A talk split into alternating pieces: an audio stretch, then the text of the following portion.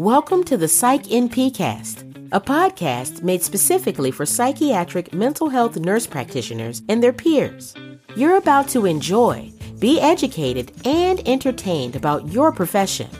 Just remember, folks, the views you hear on this show are those of our amazing guests. Always validate what you do through your best practice guidelines and patient care standards. Now, let's get to the show.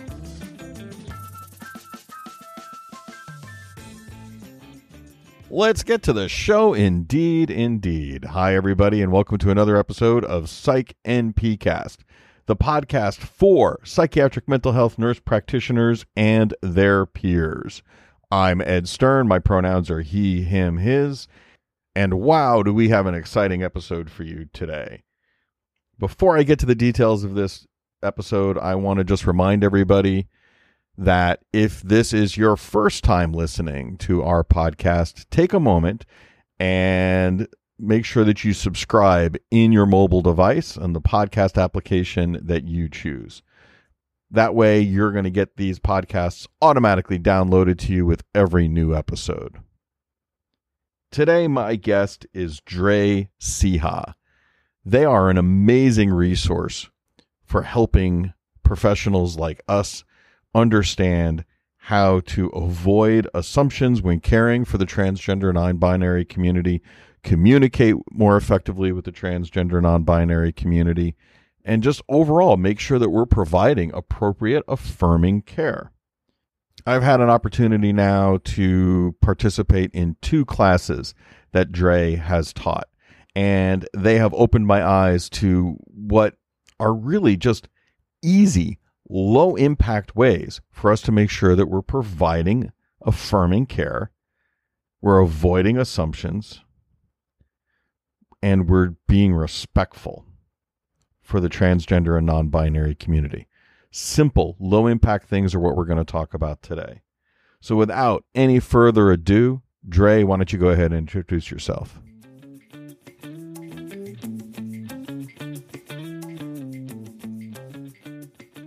I am Dre Ceja. My pronouns are they, them, theirs, and I'm the director of training and education at the LGBT Center of Central PA. I could do it again. Did you hear the the ambulance well, that's okay. Don't worry about it. It's currently an emergency, but uh, um, um, I do a, a, whole lot of other stuff too um, in the training world. But you know, that's where I'm coming from today. Well, I appreciate you joining us. Thanks so much. Yeah, uh, you, I have had the privilege of uh, attending some of your training. I think you are, without a doubt, um, very knowledgeable and able to connect the dots, so to speak, oh, uh, for the medical community to under to better understand the transgender, gen, gender nonconforming, non-binary world. Um, and I love the fact that we have the opportunity to sort of do that today. Yeah, absolutely, and it's um, kind of funny that medical folks um, are some of my favorite people to train too. So that session was through um, TTI for folks who are listening, Transgender Training Institute. And we do a lot of really great, quick, and easy sessions for folks working in uh, healthcare and in mental health too. Um, so we do 101s and 201s, and we also come to the actual uh, site and do trainings too. So uh, lots of options there, but one of my favorite uh, groups to, to work with, definitely healthcare providers. Well, that's great. Well, then we're going to let you talk to your favorite group. um, I think too, we'll make sure that in the show notes, uh, I'll make sure I get from you all sorts of information so we can sure. make sure that folks know what's coming up.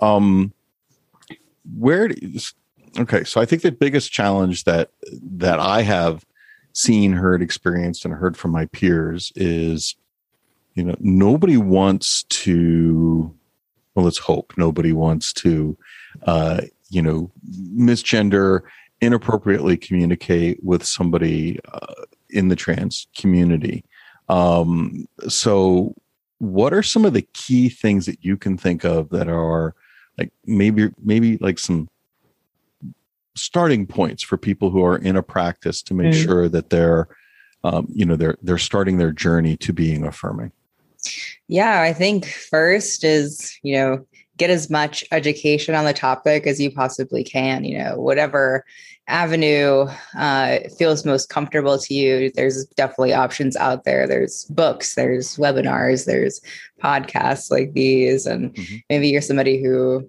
uh, really loves a good conference session. You know, there's really great conferences out there too.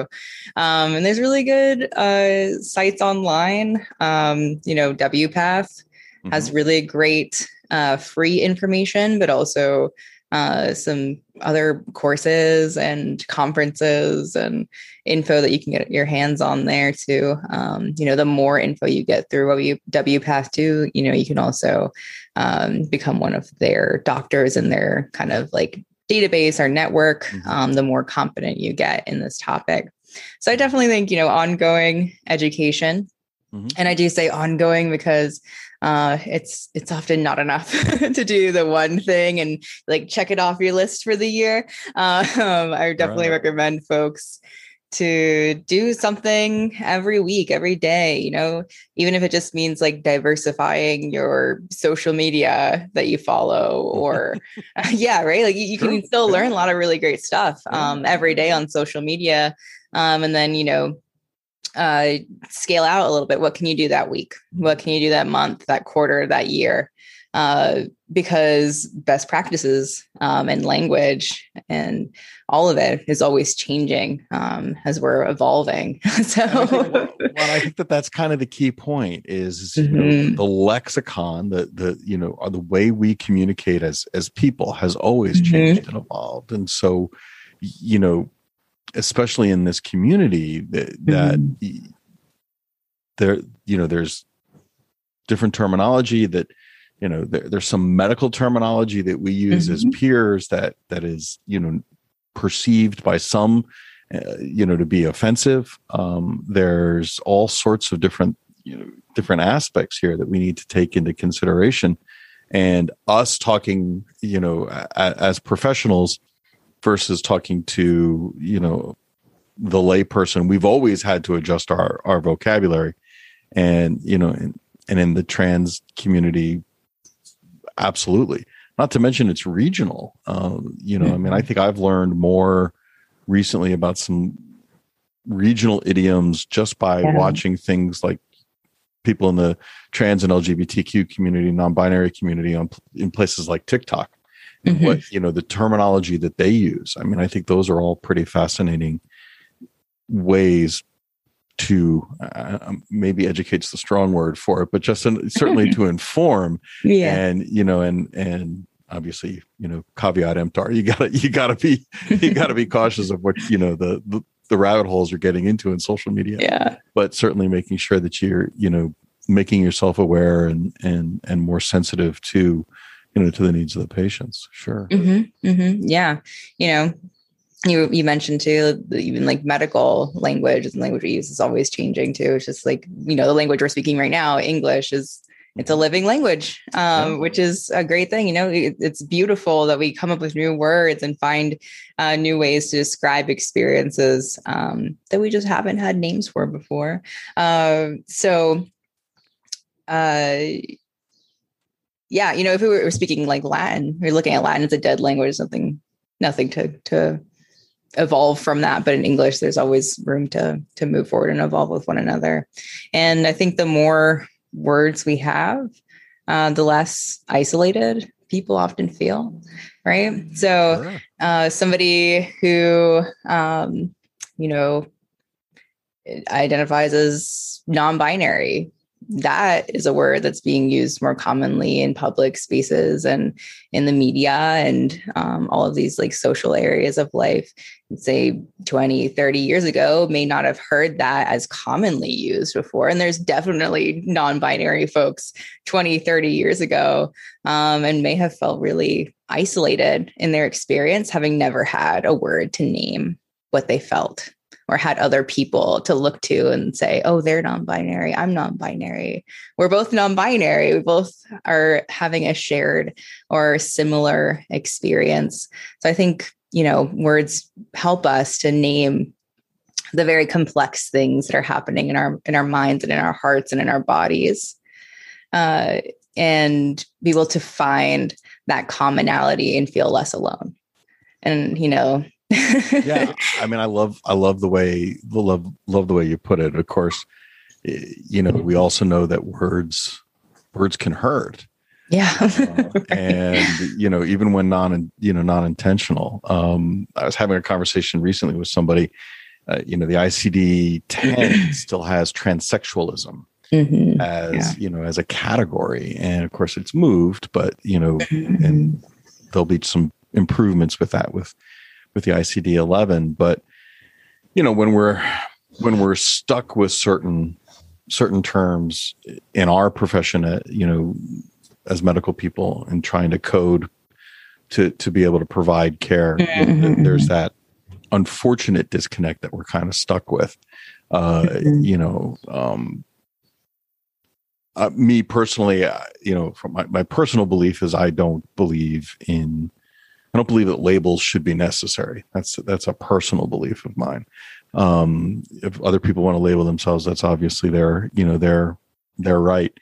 But when you're forced to label, mm-hmm. uh, you know, like if if I have to give a diagnosis or or use an ICD-10 code because I need to be able to put a label on a person in order to you know mm-hmm. move them through a, a, system or or get insurance. I mean, I think that's partly where you know where mm-hmm. we're stuck here right it's like doing the like mental translation of like yes this is a code i have to put here and this is something that i know is also going to be harmful if i use this word with the patient yeah. so yeah. it just takes that learning and that knowing and if you don't know how to do that little bit of um, switching sure. from well, role to role and it's even it's even the aspect of legal name versus the person's yeah. identified name mm-hmm. you know in a health in a electronic medical record, I, I'm forced, so to speak, you know, to use a legal name because I have to do insurance billing, I have to send out prescriptions.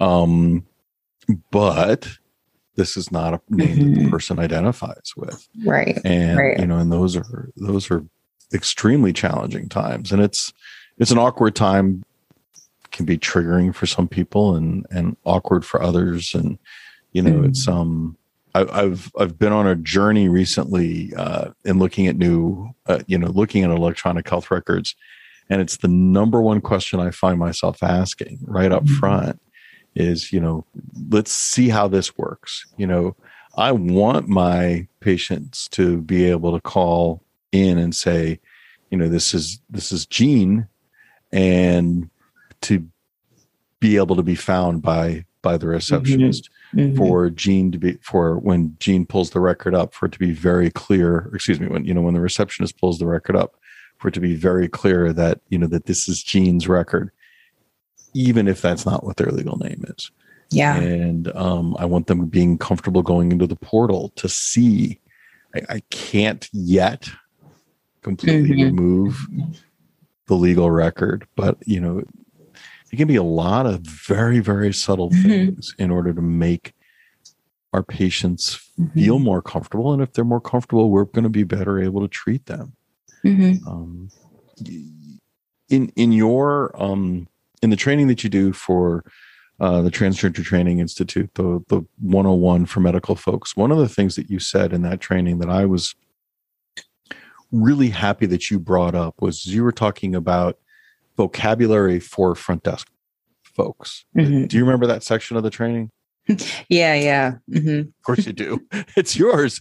Um, you know, but I think it was uh, one of the things, and I'm going to completely butcher it, but it was the conversation. It was the way that you gave people the opportunity to present um, their pronouns and giving the patient the opportunity to to then mm-hmm, respond. mm-hmm, mm-hmm. can you can you give that as an example?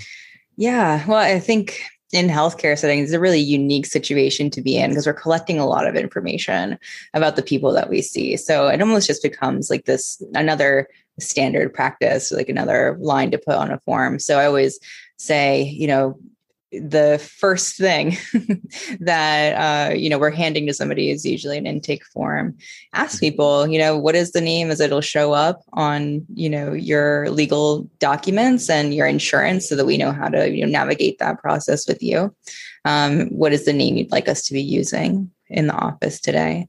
And then also leaving a space for for pronouns as well yeah. you know and while we're we're here talking about intake forms another thing is you know the differentiation between asking about sex and sex assigned at birth and mm-hmm. gender identity too because uh, often places will conflate all three of those things when they're three completely different things and um, right and then you end up collecting information that is then incorrect um, because your patient also doesn't know what what you're asking them. Um, so intake forms uh, is you know it's a lengthy conversation. We could do a whole hour session just on how to make uh, intake forms more accessible, but that's one way to collect that information about our patients the other um, for you know our front desk teams uh, to make it standard practice to have an introduction um, where you're sharing your pronouns. Um, so, a front desk person, for example, if I was the front desk person, I could say, Hey, my name is Dre Ceja. Um, we're part of the front desk team here today to help you get checked in. My pronouns are they, them, theirs. If you'd like to share your pronouns with me, you know, more than welcome to. And, you know, that is something that we could um, potentially implement as like a way for people to share their pronouns with the, yeah. the patients that they see. Um, another, you know, uh, thought here though is it, while it, it could be a, a standard practice, um, we don't always want to make that mandatory, right? Um, so we don't want to force people to be sharing their pronouns because sometimes, you know, when we have transgender and non-binary folks on our teams, um, that can be a way that they get immediately outed. Mm-hmm. Um, that can be a way for them uh, to feel like it, it's forced upon them to share their pronouns, then also maybe share parts of themselves they're not comfortable sharing with people yeah, they're just meeting. Yeah. So that's one way. And I would say uh, for a lot of like cisgender um, folks working in front desk teams, that can be a way for you as a cisgender person to leverage your priv- privilege in those moments, share your pronouns with the patient, help them to kind of get that cue that, okay, maybe this is a little bit more of an affirming environment. Um, and I, I mean, I love, I love the way you phrase it, and you know, and, and the fact that obviously, if the individual is comfortable in in, in, yeah. in sharing their pronouns, key, and I think that that's mm-hmm, you know that's mm-hmm. definitely part of it. Um, very good friend of mine, uh, it ha- works part time at um, we'll just say it's a large coffee company that has places on every corner in the world. Um, and he was in a climate where they were told, not asked, but told mm-hmm. to put their pronouns yeah. um, on their, um, you know, on their name badges. And he had actually very smartly, you know, said the same thing that you just shared. Is you know, yeah, there are people here who might not be comfortable in in you know in sharing mm-hmm. their pronouns. So I think that that's always key.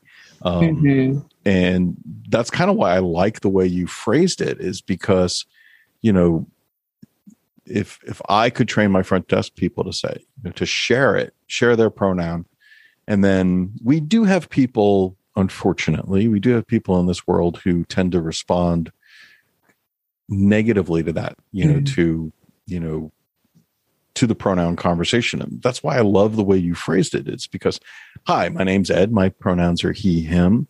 Um, you know, and then, you know, if you'd like to share your pronouns, that's not forcing the other right. individual into it either. exactly. Which I think is so, you know, so mm-hmm. great. I mean, because some people might turn around and go, well, you know, whatever. I'm, I'm not going to. Okay, fine. Um, and then others who do, I think, I mean, that's just a beautiful way to, mm-hmm. you know, to, to start the introduction mm-hmm. or to answer you know answer the phone um, and before we jump off of the pronoun conversation uh, you yeah. know i think one of the other things that you said too that i think you know that i i think is is interesting um, and again i'll probably butcher it um, is you had talked about the fact that you know work to remove pronoun conversations from you know from the standard way that we we talk about individuals and that that helps in a number of different ways too did i maybe about that the right way, or I'm I'm wondering. Um, I think I might be confused. okay. what you're asking. Yeah. Uh, so I think right. Well, let's let's think about it a different way. Yeah. So would another way, right, to to mm-hmm. avoid the you know the pronoun confusion or or maybe not pronoun confusion, but but certainly to um certainly over the phone to make mistakes, you know, to mispronoun an individual over the phone. Mm-hmm. You know, maybe their voice is a little bit lower, a little oh, bit higher, or whatever, right? Mm-hmm. You know, in other words, if I if I don't say just a minute, sir, just a minute, ma'am, right?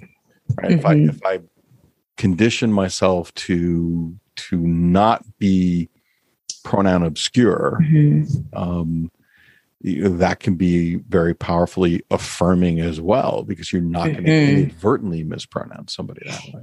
Right. So, yeah, there is this jump that a lot of people um, go to when they they hear somebody's voice, see somebody's appearance, and they automatically will categorize in their mind okay this person is a man this person is a woman based off of what i am observing um, which is like very normal. We all do it because um, we've all been raised in a society that only sees things in two categories right? It's right, like this right. imposed we need another, we need another generation binary. to reverse it. Yeah. Right.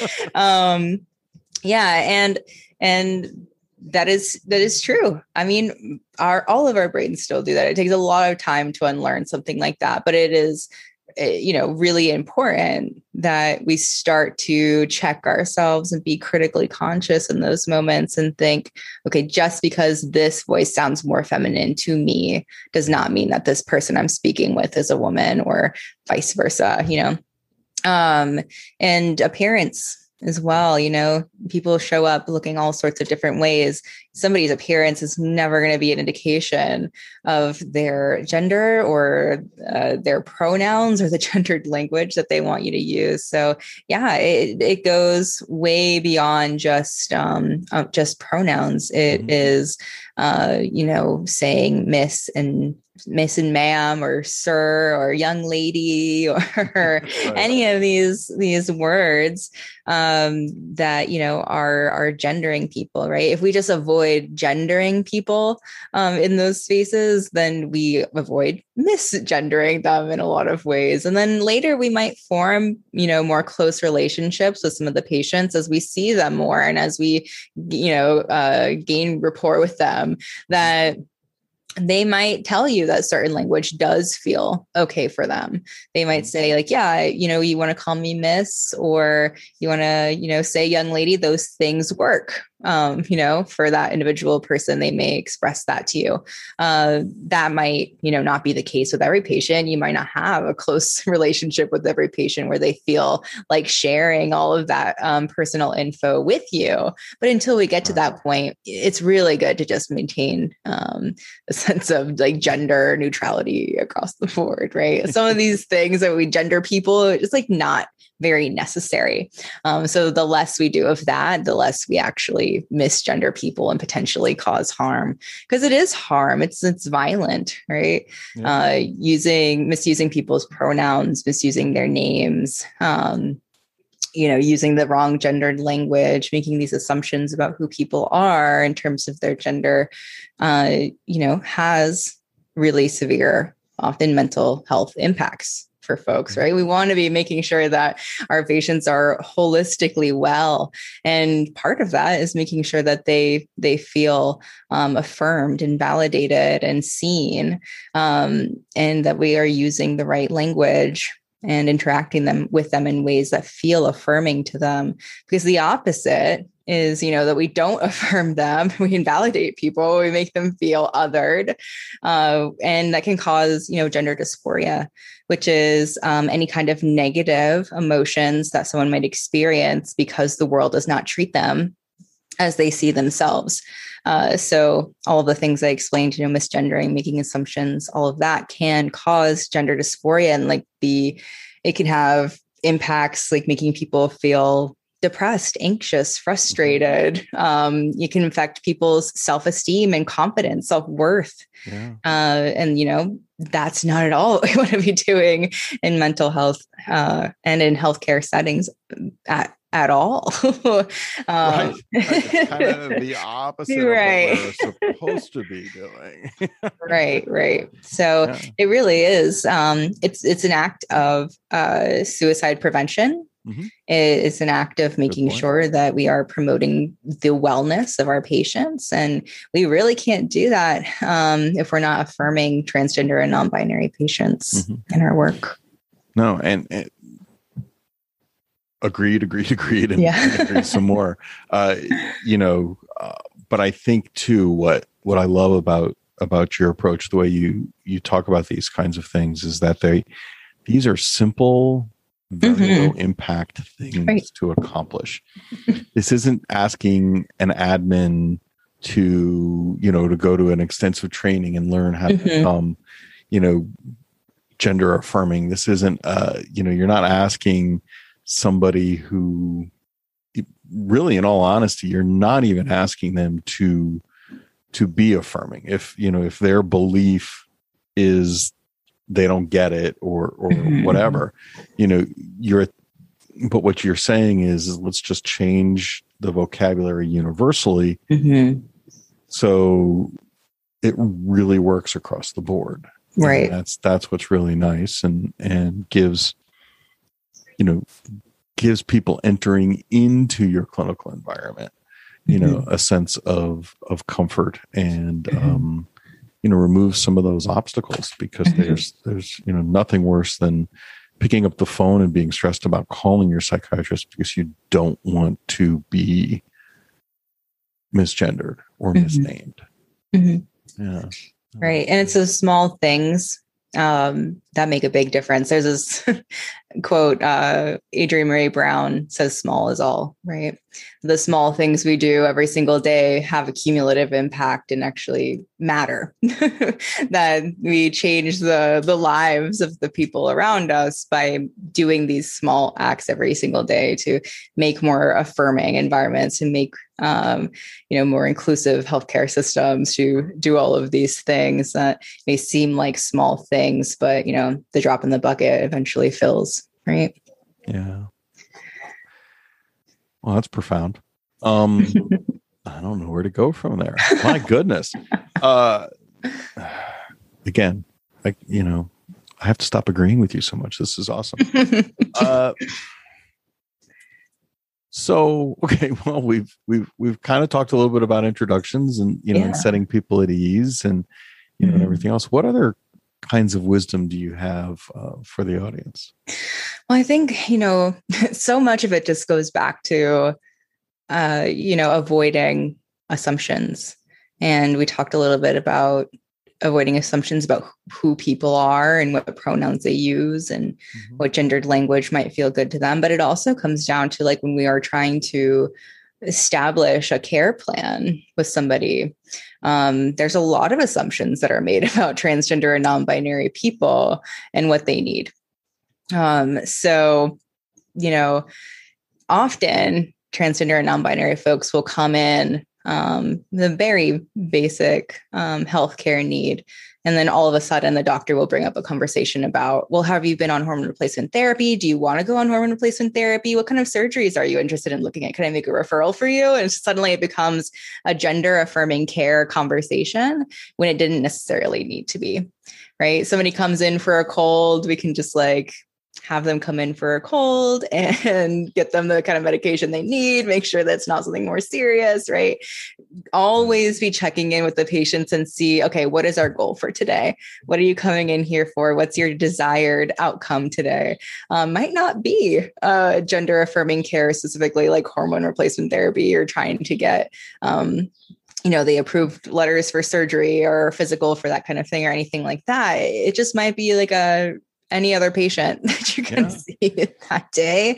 Um, Fair enough. Yeah. Uh, so that that's another um, recommendation for folks is just to not make assumptions about what people may need or or not need, uh, and not all transgender and non-binary folks you know want or need uh, that type of gender affirming care so another misconception that a lot of people have is that you know all transgender and non-binary people really dislike their bodies and need to change them and that they're going to suffer if they don't which is you know some some folks that is true for them that they really do need that medically necessary care for them uh, to feel like their body is more aligned with their gender identity. But not all transgender and non-binary people feel that way or need that as part of their care plan or as part of you know their life journey mm-hmm. um, mm-hmm. and it's often that we we focus in so heavily on medical um, affirming care in the media or when we we listen to stories or watch movies about transgender and non-binary people what we've learned eh, from media is that transgender and non-binary people need that right yep. and that affects and informs healthcare Mm-hmm. And um, it's just not the reality. It's not. It's not the reality. We not all of us. You know, there's this myth of like the trapped in the wrong body kind of thing. There's been lots of discourse from transgender and non-binary folks saying that I'm not trapped in the wrong body. This is my body. This is my body is the only body that I have. um, and I know that that narrative too of being feeling in the wrong body, feeling betrayed by your body, it does feel very real to a lot of people, but transgender people are not a monolith.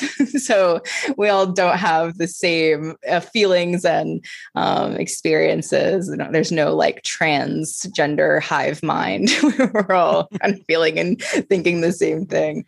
Um, so just like any patient, you, yeah. you need a, a, specific, unique kind of plan and uh, and needs and, and, concerns and thoughts and feelings and hopes and dreams. no, that's well, very valid point. I, you know, I think um, I know that I have had any number of conversations with with trans patients about the fact that they they don't necessarily even they you know they don't they say themselves they do not have dysphoria they do mm-hmm. not meet the DSM criteria for right. dysphoria they are coming in for anxiety secondary to something mm-hmm. else um, and they are very comfortable in the, you know, in the person and the and the body that they're in. They just happen to also be on testosterone or mm-hmm, you know mm-hmm. whatever, right? You know, they happen to be on some sort of hormonal replacement therapy. Um, and for us, clinically, where where it comes into play is, are they consistent with it? You know, it doesn't have to be a lengthy conversation. Tell me about your hormones. Tell me about what it is that you're doing. Mm-hmm you know if they're having mood related problems then clinically i need to be asking well you know are you taking them do you have access to them are you mm-hmm. taking mm-hmm. them consistently because if you're not taking them consistently then i can understand you know some of your mood related problems or mm-hmm, you know other things. But beyond that you're you're absolutely right. They could be seeing us for any number of things not necessarily oh, yeah related to their you know related to their stat you know their status obviously in a regular medical climate even more so you know a, a mm-hmm. twisted ankle you don't have to have a conversation about you know right. about your hormones uh, when we're talking about brain and how your brain regulates yes there's a closer tie but i think just being conscious of that that every conversation doesn't have to be about mm-hmm, that is, mm-hmm. you know, mm-hmm. is very true or every patient's need doesn't have to be about that right very valid point yeah. Have, have you heard of um, transgender broken arm syndrome? I, I, can't say that I have. Yeah, it's it's a funny name for a very serious problem. But okay. um, so you know, the scenario goes that a, a, transgender person goes to the ER because they have a broken arm, mm-hmm. and the receptionist, you know, says, "Well, you're transgender. We don't have folks who are specialized in transgender care. So we can't care for your broken arm here. Right. So to name the problem that some medical providers think that they have to be specialized to work with transgender and non-binary people to help them with their very everyday um, mental health concerns. So a broken arm is a broken arm is a broken arm, yeah, right? No, you, you don't need to be, um, you know, a gender care specialist uh, to help somebody with their broken arm at the ER. Um, so it's it's a real it's a real form of uh, discrimination, right?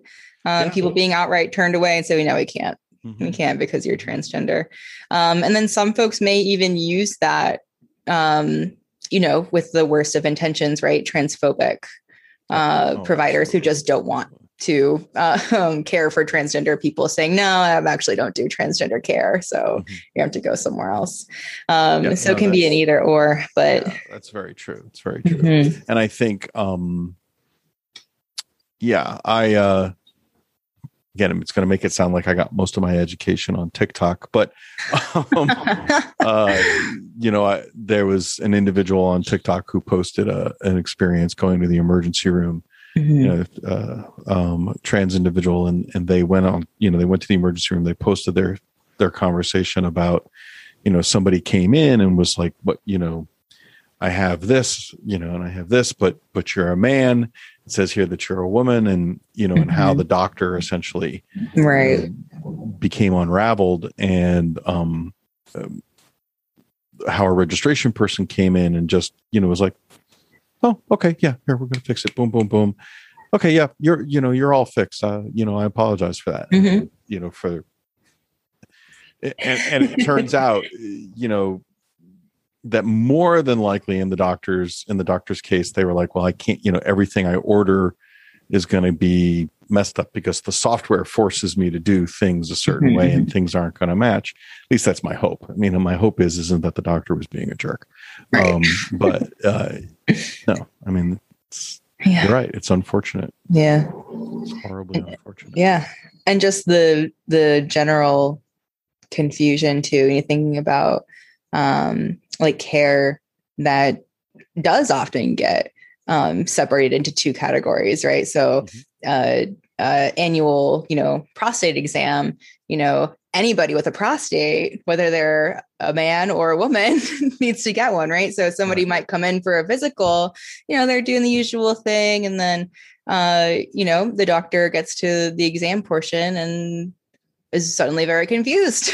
um, and that's something that doctors really need to start unpacking is that, like, okay, there are women Mhm. with prostates. Mhm. Um, they also need prostate exams, um, you know, or uh, for x rays, you know, usually asking people who you think are women whether or not they're pregnant before an x-ray um, but there are men who could be pregnant so we need to just be asking everyone if there's any chance they could be pregnant uh, before they get an x-ray those are just two examples that usually come up for me right away No, those are those are, Um, those are yeah. very accurate. I think in our you know in our mental health world, you know, asking the question um, first day of your last menstrual period, you Mhm. know, um, or considering when we're prescribing a medication, um, you know, considering that this man sitting in front of us could become pregnant while Mhm. on this medication.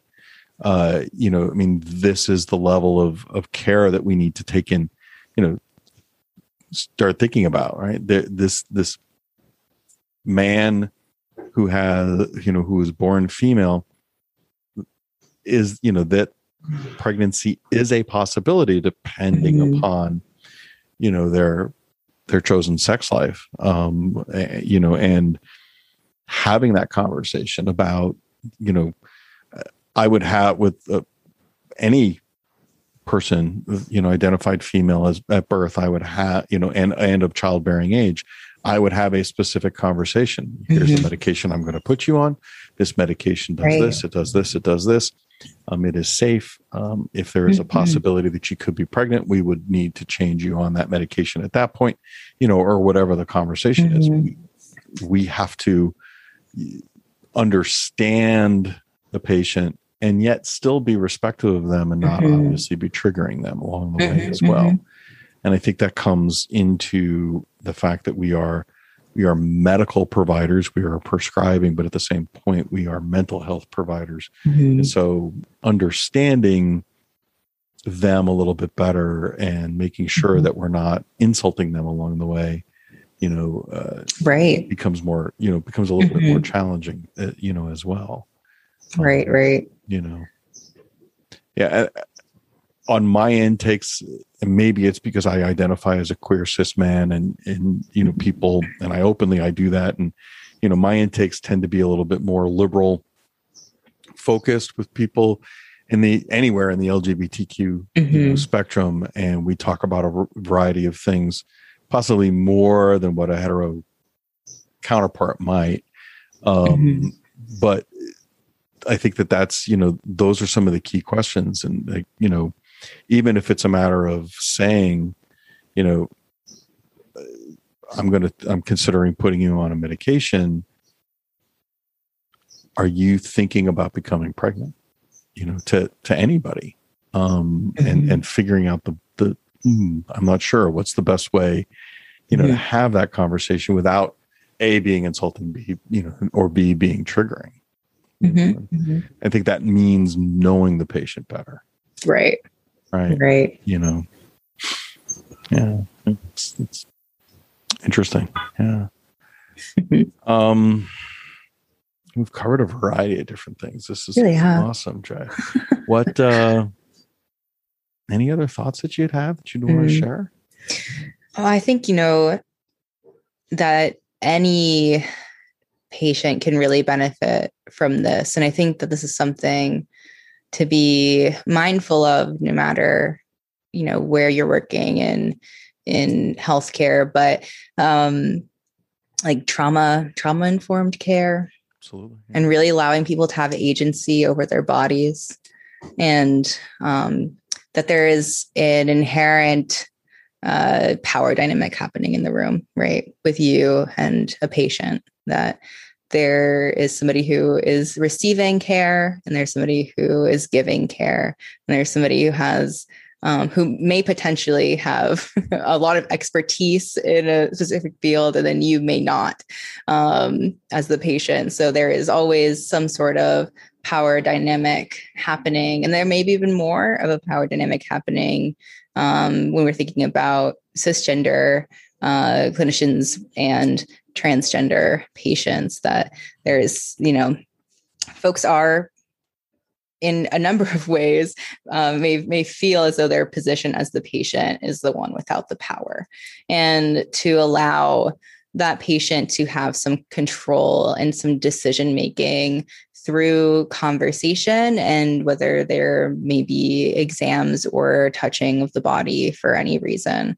Mm-hmm. Um, so, like if we are collecting somebody's, you know, medical or social histories, um, you know, saying like, hey, these sets of questions are about X, Y, and Z, and I want to let you know what's coming up. Um, we can take this as slow or as fast as you'd like and let me know if you if i can help you along the way or what would make you feel more most comfortable as we're going through um, really allows people to you know it's a small you know language there to help people feel like they have a little bit more control mm-hmm. through the process and with with you know touching of the body you know that's extremely personal for a lot of people. Yeah. Some people might feel something in psychiatry yeah. we don't do a lot of. But, yeah, yeah, yeah. But even a blood pressure or something like right, that. Yeah, yeah, exactly. Even those those small touches, mm-hmm. um, or that may seem small to some people, you know, are a big deal. Can make people feel very vulnerable.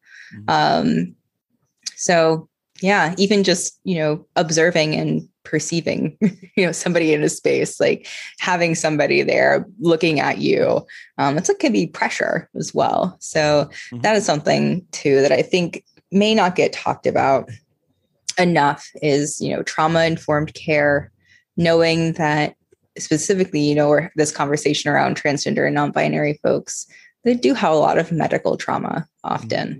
And trauma in general for any number of reasons. And we need to be mindful when we're trying to give care because we also again don't want to cause more harm while we're in those spaces. And we do want to let people feel like they have autonomy um, over their bodies and have control mm-hmm. over there and they haven't lost it just because there's uh, they're in a in a, uh, a healthcare setting right? But, oh so true so true yeah. And like one last thing that I want to talk about too is like the importance of looking at this work from an intersectional lens too is that you know to make our spaces as inclusive as they can be to transgender and non-binary folks they also have to be as inclusive as they can be to all marginalized folks because there are transgender and non-binary people who are also um, experiencing other types of oppression. So racism ableism ageism all the isms and phobias right? All of those um, are happening at the same time and they don't happen in this vacuum. And if we are not also um, you know supporting all marginalized communities we're not really supporting trans people either because there are transgender people who are black indigenous people of color or are disabled or are any um, other identity that may be marginalized or oppressed and uh, we have to be doing that work too yeah no it's a very good point well i want to thank you uh, for you know, we've covered a couple of things. I, I don't want to keep you because um, you are a busy, busy, busy person. Thank you. Um, how about you want to share uh, again different ways for people to reach out to you or the or your organization and then I'll make sure it's all in the show notes as well. Yeah, of course. There's going to be a long list, but I hope you're ready. Um, okay, hang on. So, all right, let's go. the uh, LGBT Center of Central PA, uh, that's my full time gig. Uh, we do in uh, site training, site by site, customized for your workplace. And we would love to host a training with you. Uh, Transgender Training Institute, I am mostly doing webinars and short courses um, for mostly medical um, providers and mental health folks. So check out Transgender Training Institute, sign up for the newsletter. You'll see what sorts of offerings we have every single month. And also, I'm running a course uh, for mental health and social service providers through Temple University Harrisburg campus. Wow. And uh, spots are filling up for the fall. So if you can make it, that would be great. I'd love to have you in my course. Um, if not, then we'll have to look to the spring, but um, whatever you might be able to manage.